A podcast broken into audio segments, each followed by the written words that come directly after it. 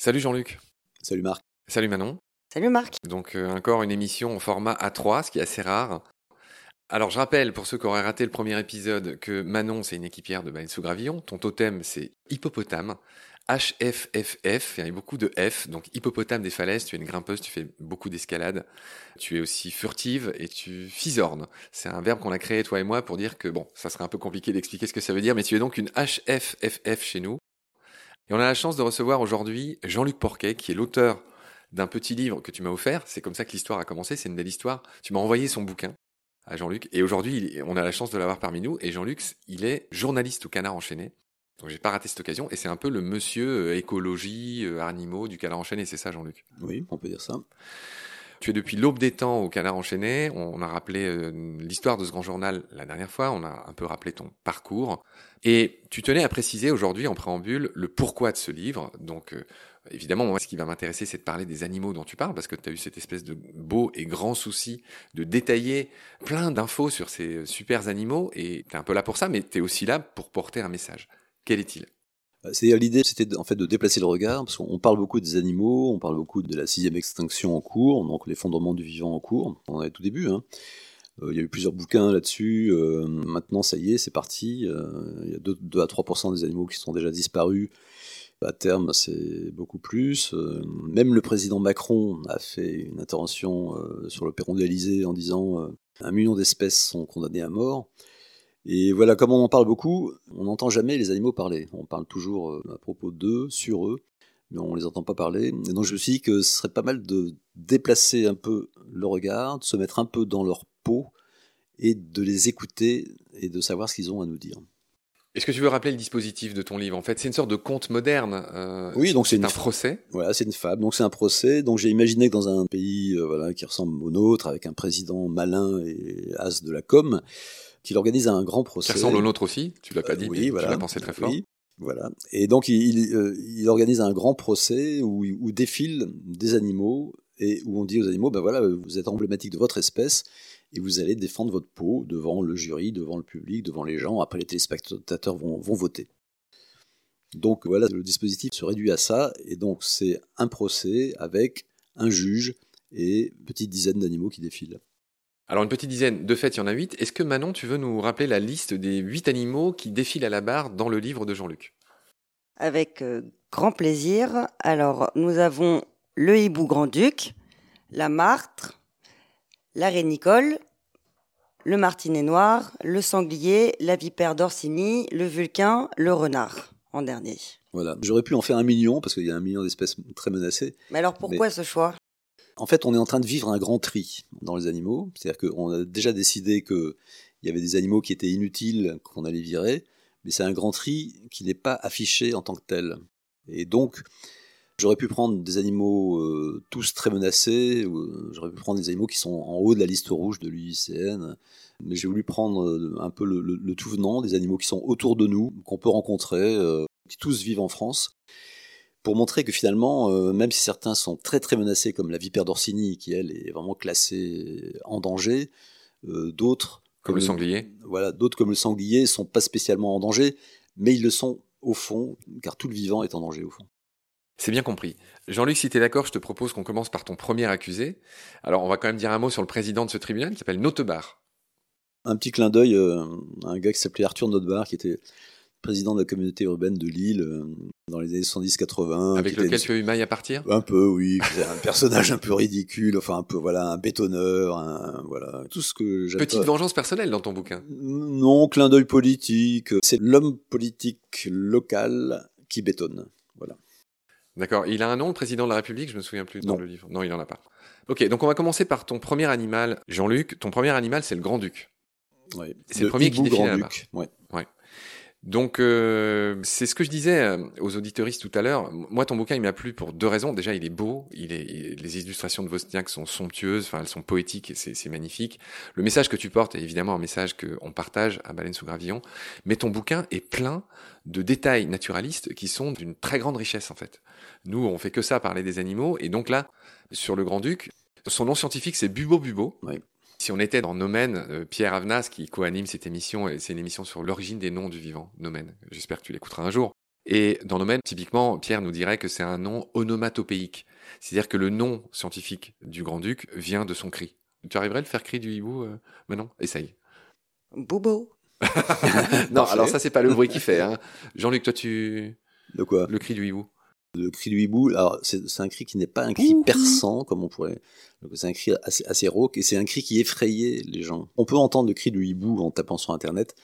Et c'est ouh, enfin bref, un truc du genre. Ah bon?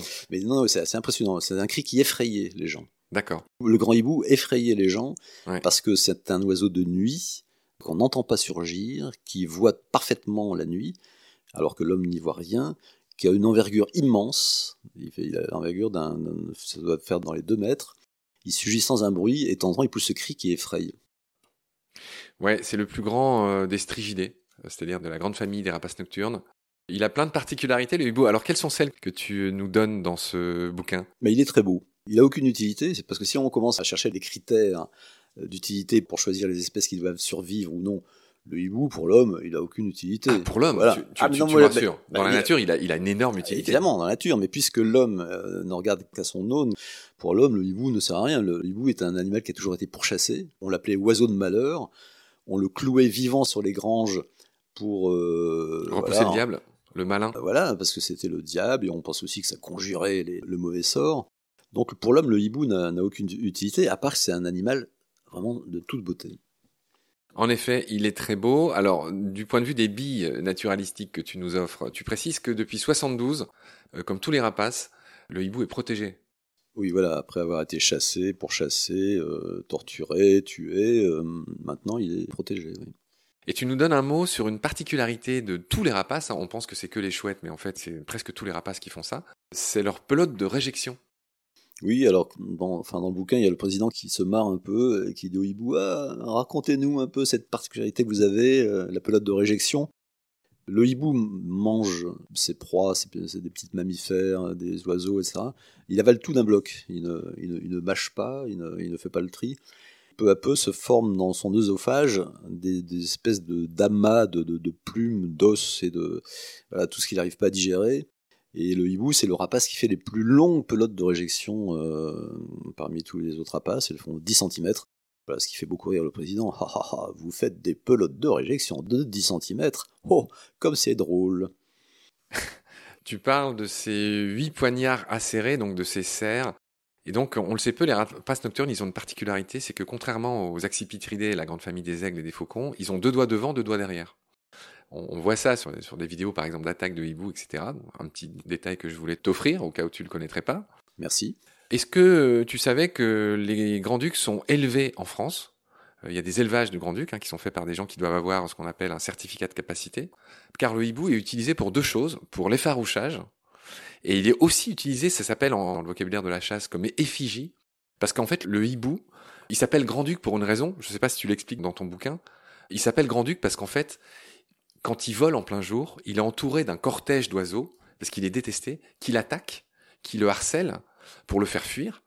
Et c'est pour ça qu'on l'appelle grand-duc. Le grand-duc, moyen-duc, petit-duc, là, il s'appelle comme ça parce que, à l'instar des ducs, ils ont une cour autour d'eux d'oiseaux qui les harcèlent. C'est de là que vient leur nom. Merci Marc Mais je t'en prie, euh, cher Jean. pour ces explications. On est friand de ce genre de détails un peu historiques sur le nom des animaux chez nous. Donc voilà, effigie euh, par les chasseurs. Et alors, on- ils l'utilisent pour faire un truc horrible. Ils l'utilisent pour attirer notamment les corbeaux, pour les flinguer, les chasseurs. Parce que les corbeaux sont parfois considérés comme nuisibles. Donc ce pauvre hibou est complice d'un autre crime contre la jante euh, animale. Je, vois que ça te... Voilà. Non, mais le, triste. le- le hibou, est, quand il est interrogé par le président, il, est- il est un peu consterné parce que il se sent en position d'accusé et il aime pas trop le dispositif. Quoi. Fait un peu le procès du procès. Voilà, il commence à montrer que cette histoire de comparaître devant un juge humain et essayer d'expliquer pourquoi il devrait euh, défendre sa peau devant les, les hommes, il n'aime pas beaucoup. Oui, alors lui d'ailleurs, il attend pas qu'on lui dise de partir, il se barre à la fin de son audition. Oui, il s'en va. Oui. Ouais. Ça commence, le, le procès commence à Ah non. Non, non, pardon, je lis. Les deux policiers emmènent le hibou qui, très calme, pousse à tue-tête, Mm. d'assourdissant. Ouh, ouh Oui, voilà, il n'est pas très coopératif. Mais c'est marrant parce qu'en en écrivant euh, le hibou, parce qu'évidemment, quand j'écris ce genre de, choses, je me documente énormément. euh, Et puis euh, après, j'ai essayé de me mettre dans la, peau du hibou. Et curieusement, spontanément, m'est venue cette espèce d'attitude un peu rétive du hibou. Bon, c'est pas pas un rapace pour rien. Il a son caractère, quoi. Donc voilà. Cher Jean-Luc, si tu es d'accord, on va enchaîner sur le deuxième animal, sur les huit animaux qui sont évoqués dans ton bouquin. Euh, le deuxième, c'est la martre. La martre des pins, je te laisse dire son nom scientifique. La martre des pins, c'est Martes martes, simple. Voilà. Et on notera, c'est un grand classique dans la systématique, dans le nom des animaux. Tous ces animaux très emblématiques, leur nom est redoublé. Hein. Euh, on rappelle que le premier, c'est le nom de genre, le deuxième, c'est le nom de l'espèce. Et donc là, c'est des noms qui donnent le nom de genre, en fait. Martes, c'est le nom du genre de ces animaux. La zibline, par exemple, qui lui ressemble beaucoup, c'est Martes ziblina. Jean-Luc, qu'est-ce que tu nous racontes sur Martes martes dans ton livre? Qu'est-ce qu'on apprend sur euh, ce petit animal? La martre raconte sa vie et Bon, ce qui est intéressant chez la martre, c'est que, en gros, personne n'en a jamais vu. La martre est un animal extrêmement furtif, qui ne sort que la nuit, qui vit au sommet des arbres, qui descend très rarement. Enfin, la, nuit, elle descend sur le sol, mais euh, toute la journée, elle se, promène de, branche en branche. C'est une sorte d'acrobate incroyable, euh, d'équilibriste incroyable.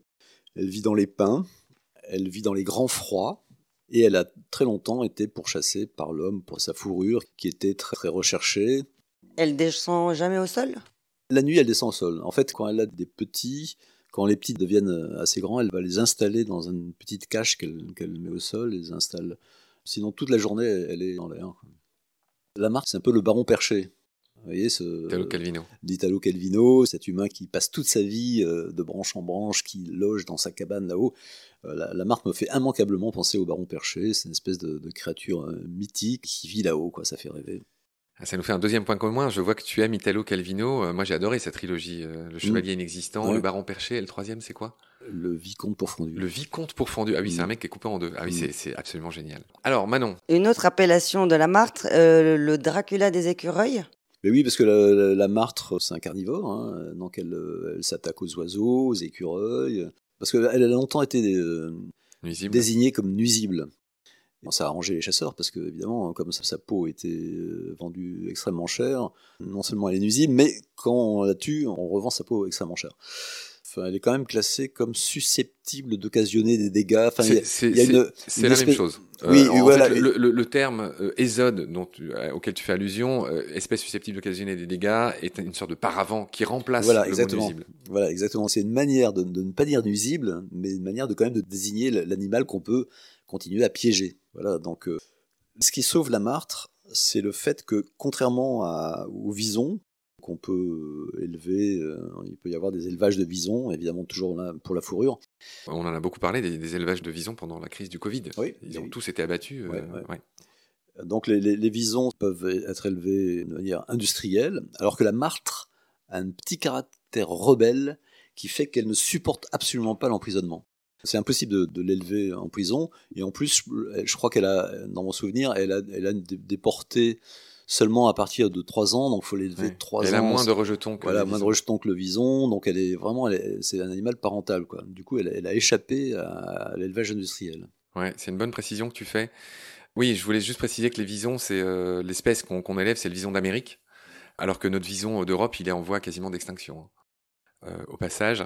Alors, Jean-Luc, je voulais te. Alors, encore une fois, on précise que tu es journaliste au canard, tu pas naturaliste, donc je te taquine un peu sur des aspects euh, naturalistes. Est-ce que tout simplement tu sais comment on différencie la fouine de la martre?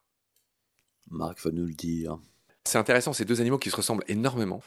La martre, contrairement à la fouine, elle enfin, elle aime pas du tout euh, vivre près des hommes, contrairement à la fouine qui, est souvent fourrée et qui, ronge les, trucs, les câbles de liquide de frein, tous ces trucs qui, la font détester, hein, la fouine.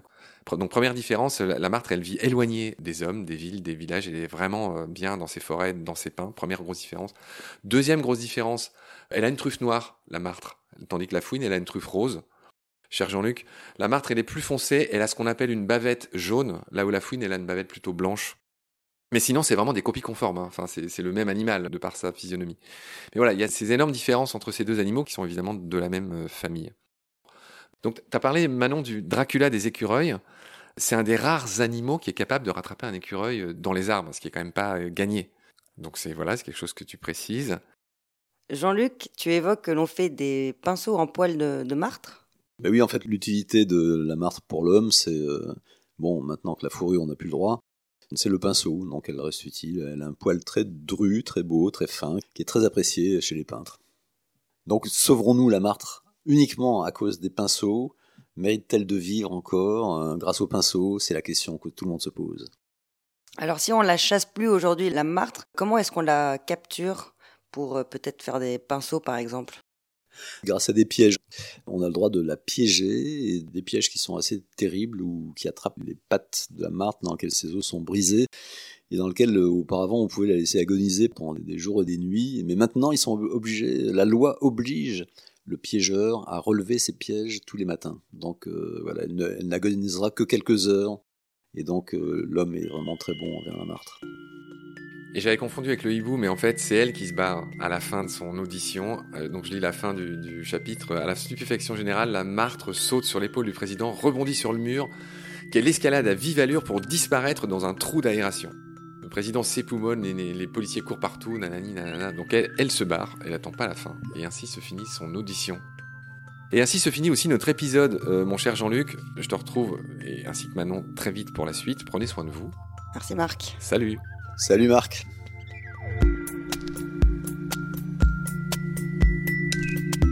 Pendant notre combat, nous deux, tu avais l'œil du tigre, tu en voulais ce soir-là. Il faut que tu retrouves ça maintenant. Et la seule façon, c'est de recommencer au commencement. Tu vois ce que je veux dire?